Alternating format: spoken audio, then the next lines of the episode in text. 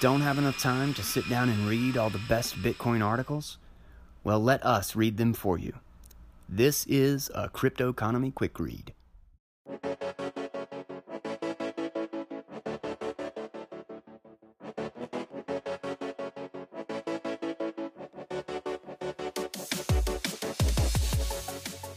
What is up, crew? Welcome back to the Cryptoconomy Podcast. Uh, I am really busy right now, so I am going to just jump right in uh, into a, another Szabo piece. This is one I've been meaning to get to, uh, mostly because I haven't read it, and um, it was published in 1997, and it's by Nick Szabo. Um, it's titled "Formalizing and Securing Relationships on Public Networks," and this is just something that, like, I feel like there's a ton of kind of like the decentralized exchanges trying to get their footing in. We've got things like Bisq, uh, just the the experimental case of the darknet market is fascinating. Um, there's so much going on in this kind of ide- ideas, this set of ideas of uh, creating. It's a system where, where you can essentially trust people that you don't know and how do you formalize and kind of standardize those relationships online? Um, and I've been wanting to dig into this for a long time. Uh, and since I've got, I'm kind of all over the place right now with trying to decide what I want to do with uh, further episodes and whether I want to focus on like getting videos out or kind of tutorials. Um, because I got a lot of that going on in the background and focusing on the website. This will be easy. Uh, this will be something that I know I wanted to dig into, and I can just read it for you guys. Uh, and I'm sure everybody would love to have another Nick Szabo piece. Everybody seems to listen to those a lot. So without further ado, uh, we are just going to jump right in to Nick Szabo's piece. Again, uh, I am reading it off of NakamotoInstitute.org. Um, it's published in a number of different places. Obviously, you can get it on unenumerated.blogspot.com, uh, Nick Szabo's uh, actual blog. But uh, Satoshi, the Nakamoto Institute, has a lot of this stuff basically just sitting in their, what is it, their literature? Yeah, yeah, their literature and research. Bunch of great stuff up there, so always check them out as well. But yeah, no, no more delay. Let's go ahead and jump right in. Formalizing and Securing Relationships on Public Networks by Nick Szabo. Introduction History has seen successive revolutions in the cost of doing global business. First, transportation, then, manufacturing, and recently, communications costs have fallen dramatically. Yet there are still major barriers to doing business internationally. The cost of doing business globally is increasingly dominated by issues of jurisdiction, security, and trust, the costs of developing, maintaining, and securing our relationships.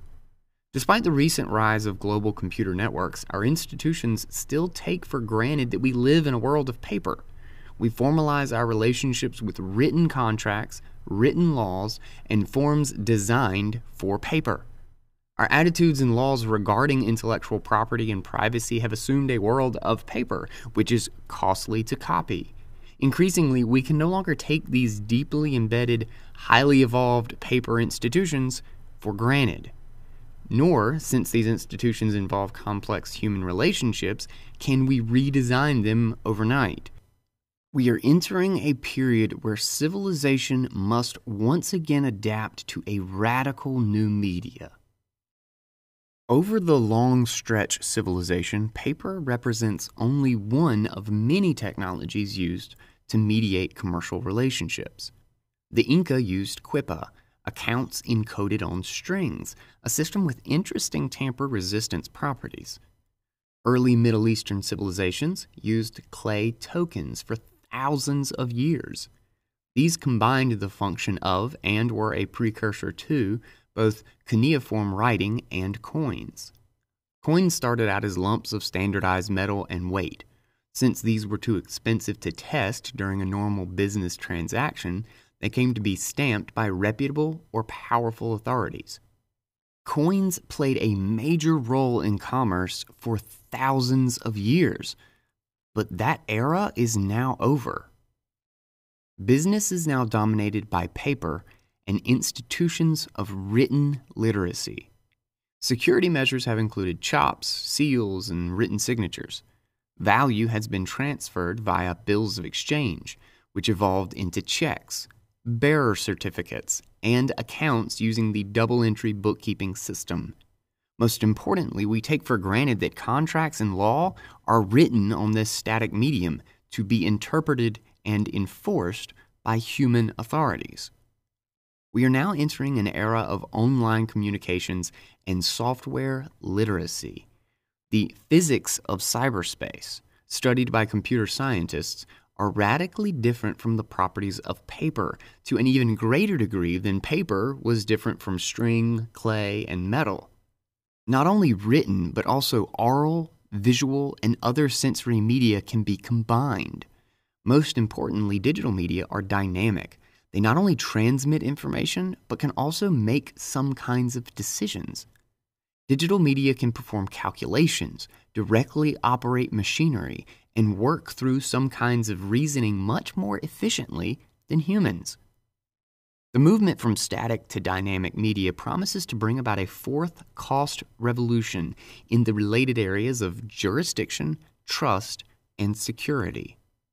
Impacts on business will be felt in law, accounting, auditing, billing, collections, contracts, confidentiality, and so on. In short, the entire nature of our business relationships will be altered in ways only partially foreseeable. The main traditional way to formalize a business relationship is the contract, a set of promises agreed to in a meeting of the minds. We naturally think of contracts as written, but oral agreements are also considered contracts and have been around since prehistory. The contract is the basic building block of a market economy. Over many centuries of cultural evolution has emerged both the concept of contract and principles related to it, encoded into common law. Such evolved structures are often prohibitively costly to rederive. If we started from scratch using reason and experience, it could take many centuries to redevelop sophisticated ideas like contract law and property rights that make the modern market work. But the digital revolution challenges us to develop new institutions in a much shorter time period by extracting from our current laws, procedures, and theories those principles which remain applicable in cyberspace, we can retain much of this deep tradition and greatly shorten the time needed to develop useful digital institutions. Computers make possible the running of algorithms heretofore prohibitively costly, and networks the quicker transmission of larger and more sophisticated messages. Furthermore, Computer scientists and cryptographers have recently discovered many new and quite interesting algorithms. Combining these messages and algorithms makes possible a wide variety of new protocols. These protocols, running on public networks such as the Internet, both challenge and enable us to formalize and secure new kinds of relationships in this new environment just as contract law, business forms, and accounting controls have long formalized and secured business relationships in the paper based world. In electronic commerce so far, the design criteria important for automating contract execution have come from disparate fields like economics and cryptography, with little cross communication, little awareness of the technology on the one hand, and little awareness of its best business uses on the other.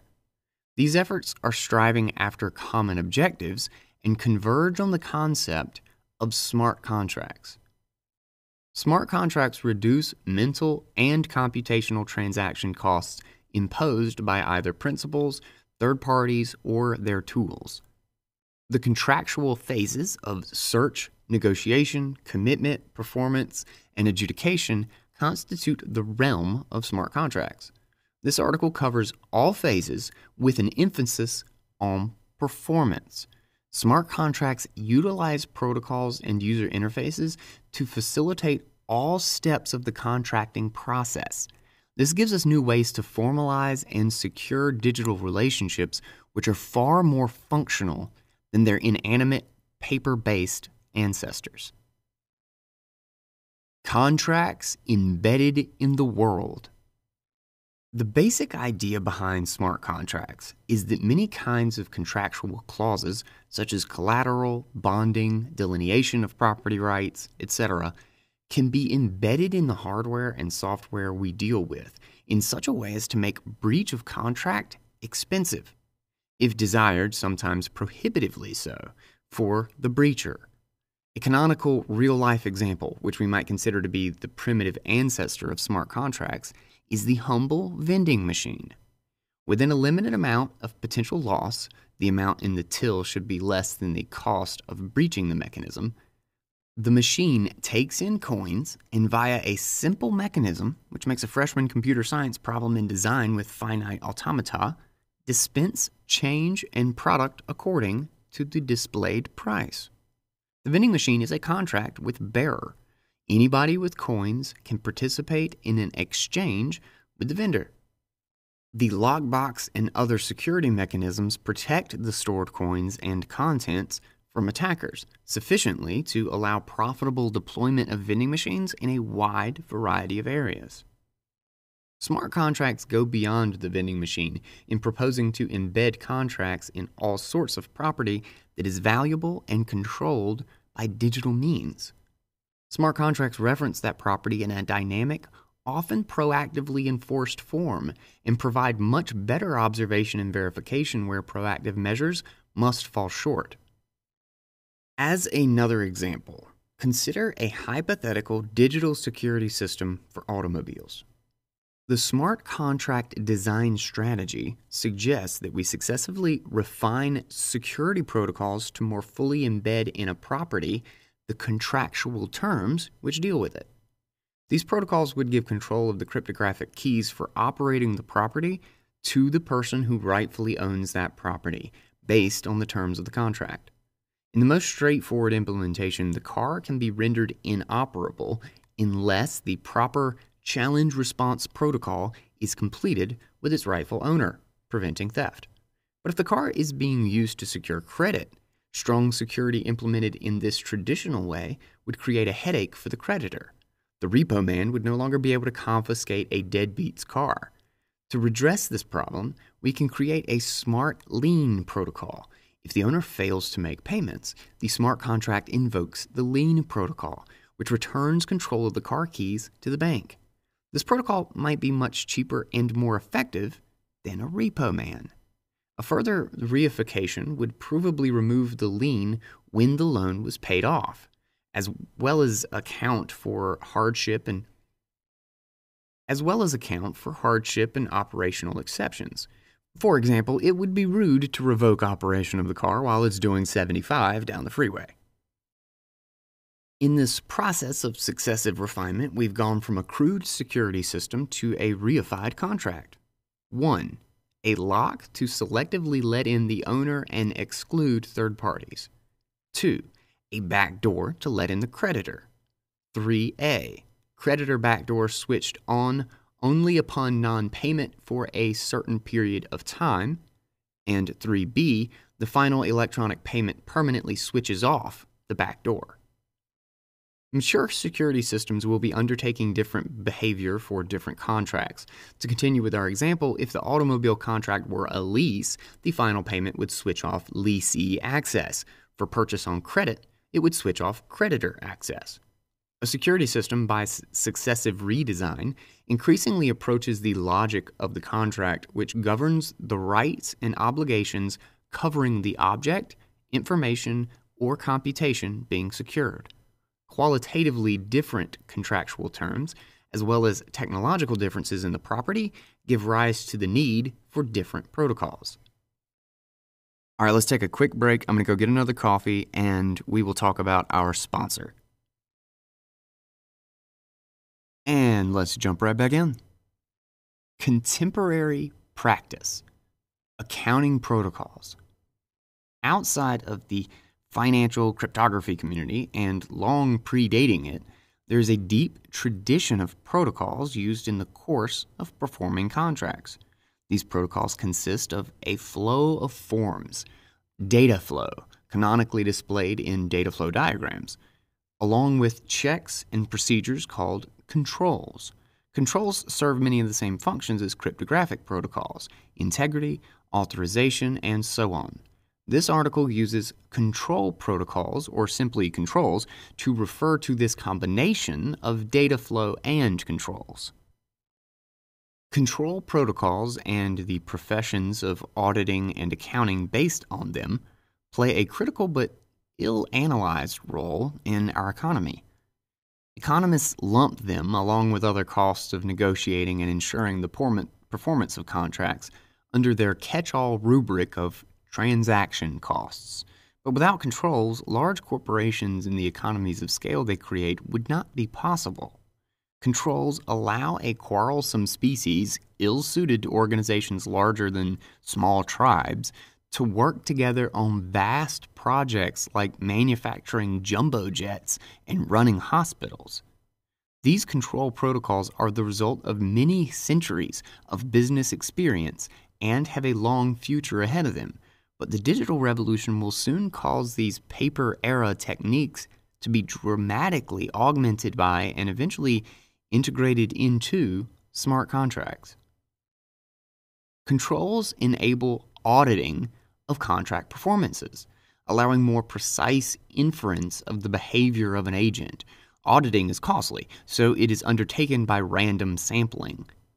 Economists study the substitutability between the probability of verifying a breach and the magnitude of legal fees, where physical enforcement is used.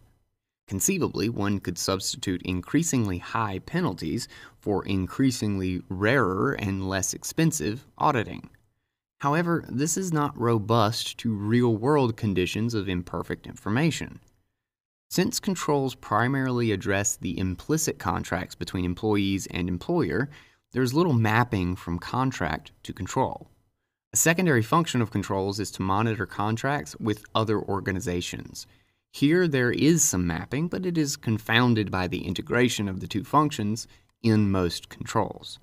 Rather than based on contractual terms, controls are typically based on managerial authorization.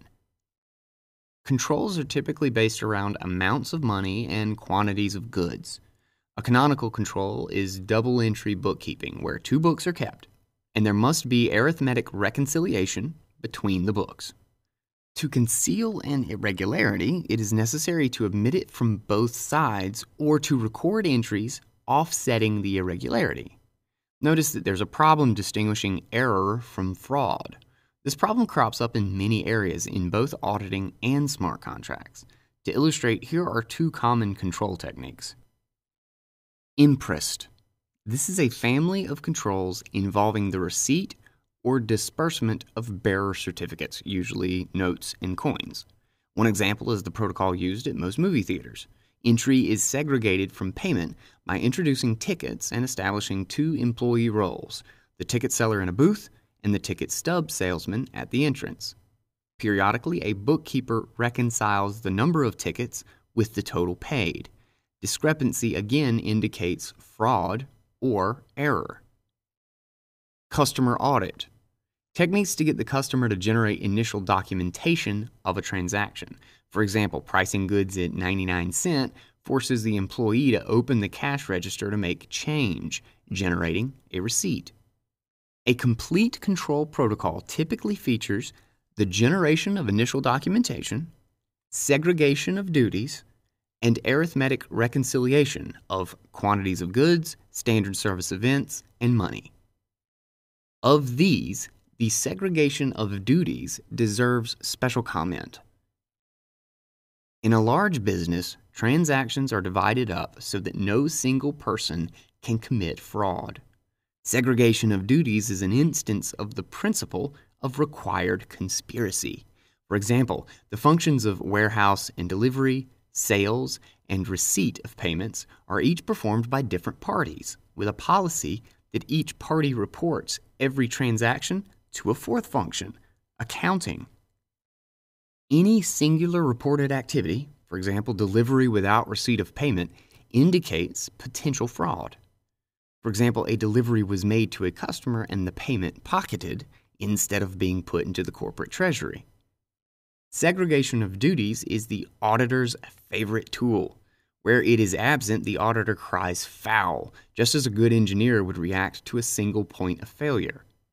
Many cryptographic systems have rightfully gone down to commercial failure because they ground down to trust in a single entity rather than segregating functions so as to require conspiracy. There are at least three significant differences between the scope and emphasis of smart contracts and controls. Controls are paper era protocols designed around static forms, place little emphasis on confidentiality, and are based on management authorizations rather than one to one relationships. Smart contracts can be based on a wide variety of interactive protocols and user interfaces and can be involved in a wide variety of kinds of contractual performance. Control protocols developed in the era of paper are based on static forms passed as messages and processed in tables and spreadsheets. Controls focus on money and counts of standardized goods and service events, easily recorded by numbers and manipulated by arithmetic, while mostly ignoring other kinds or aspects of contractual performance. Checksums on numbers, the basis of reconciliation, are crude and forgeable compared to cryptographic hashes. Electronic Data Interchange, or EDI, keeps these static forms and maintains reliance on controls. It uses cryptographic hashes for nothing more sophisticated than integrity checks on individual messages. Controls place little emphasis on confidentiality, at least in the modern accounting literature. The emphasis on confidentiality in paper era protocols is lacking because violation of often implicit confidences via replication of data was much more difficult with paper. Furthermore, technologies for protecting confidentiality while auditing were not feasible. Businesses traditionally trusted accounting firms with confidences, a trust that has eroded over the last century and will erode still further as accounting firms start taking advantage of the vast amounts of inside and marketing information they are collecting from their customers' databases during audits. Using paper based protocols in a digital world, there are few effective controls against the auditors themselves. Post unforgeable transaction logs and multi party secure computation discussed below indicate the possibility of cryptographic protocols to implement less revelatory but more effective auditing trails and controls. Their use may be able to ameliorate the growing problems with data mining and breach of confidentiality. Auditors place quite a bit of trust in management to authorize transactions in a secure and productive manner. Objecting to this dual trust in management and distrust of employees inherent in the accounting tradition, there has been a trend in the last two decades towards a loosening of controls as a part of hierarchy flattening and empowerment of professional employees. Unfortunately, loose controls have led to several recent scandals in the banking and investment trade. The most recent view is that there must be a learned trade off between controls and empowerment. The smart contract view is that we need smarter controls, originating at the ownership of the company and entailing less asymmetry between management and other professional employees. This means converting many implicit employee contracts to more explicit smart contracts based on more direct relationships between owners, or at least their directors, and employees, and symmetric formalizations between employees. Although most of these differences are biased against controls, these traditional protocols have a long future ahead of them simply because they have a long past. They are highly evolved, hundreds of years old, Double entry bookkeeping, for example, predates the Renaissance. Smart contracts will incorporate many techniques and strategies from control protocols, such as generation of an initial record, segregation of duties, and reconciliation. It will not be long, however, before smart contracts start augmenting and transforming traditional business procedures, making a wide variety of new business structures possible, and in the long run, replacing traditional controls. Electronic Data Interchange. Electronic Data Interchange, or EDI, is the computer to computer communication of standardized business transactions between organizations in a standard format that permits the receiver to perform the intended transaction. It renders traditional static business forms in cyberspace and maintains the dependence on traditional controls. Beyond simple encryption and integrity checks, EDI does not take advantage of algorithms and protocols to add security and, quote, smarts to business relationships. It enables more rapid execution of traditional negotiation and performance monitoring procedures. EDI loses some security features provided by physical paper, such as difficulty of copying while not gaining advantages from the wide variety of protocols possible beyond simple message passing of static forms. This article examples a much richer set of protocols. EDI contracts tend to be merely reiterations of existing terms and conditions, with only some timing expectations changed for the electronic environment. By redesigning our business relationships to take advantage of a richer set of protocols, smart contracts can take us far beyond the paper based paradigm of shipping around forms in a secure manner. The following classification, derived from Sokol, illustrates the variety of business forms that have been rendered in electronic form. Administrative, product code and price catalogs catalog updates, forecasts and plans, deals and promotions, statements. Pre purchasing, requests for quote and responses, inventory inquiry or advice. Purchasing, purchase order and acknowledgement, purchase order change and acknowledgement of change, material release, point of sale inventory on hand. Shipping and receiving, shipment status inquiry and response, advance shipment notification, bill of lading, and freight bill. Then warehouse, inventory inquiry and status, a shipping notice, receipt confirmation, shipment order and shipment confirmation. Then customs, declaration, and release. And lastly, billing and paying invoice, payment remittance, credit and debit memos, and receipts. Automata as authority. Focal or Schelling points are often designed and submitted into negotiations by one side or another, both to bias the negotiations and to reduce their cost the fixed price at the supermarket instead of haggling, the pre written contract the appliance salesman presents you, etc., are examples of hard focal points. They are simply agreed to right away. They serve as the end as well as the beginning of negotiations because haggling over whether the nearest neighbor focal point is better is too expensive for both parties. There are many weak enforcement mechanisms which also serve a similar purpose, like the little arms in parking garages that prevent you from leaving without paying, the sawhorses and tape around construction sites, most fences, etc. Civilization is filled with contracts embedded in the world. More subtle examples include taxi meters, cash register readouts, computer displays, and so on. As with hard focal points, the cost of haggling can often be reduced by invoking technology as authority. I'm sorry, but that's what the computer says, argues clerks around the world. I know I estimated $50 to get to Manhattan, but the meter reads 75, says the taxi driver. Dimensions of contract design. All right, we will jump back into dimensions of contract design tomorrow. I am out of time today. Um, uh, hopefully, when I do part two of this, you know, this might need three parts. This one's pretty long. Um, I don't think I said that at the beginning, but this is a pretty lengthy piece.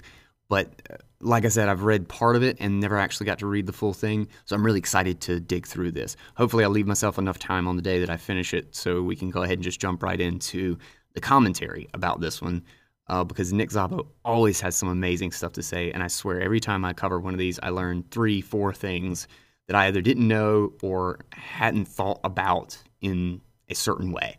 Um, and already I'm I'm loving like the micro details about examples of smart contracts essentially that we already have in the world, like these little miniature examples of things that we just don't even think about because they're so pervasive. They're so um, just saturated in everything that we do that they're invisible. It's like you know, a fish doesn't know it's wet. Um, water's just everywhere, uh, and so uh, yeah, I love that. Like I said, I don't want to go too far. Um, but this is just really, really fun. I hope you guys are enjoying this one. We will be back. Oof, maybe I might get lucky and be able to record some more tomorrow. I don't really know. Um, but either way, keep an eye out. It may be the beginning of next week uh, when we start jumping into the next part of formalizing and securing relationships on public networks. All right. Uh, with that, don't forget to check out cryptoconomy.life.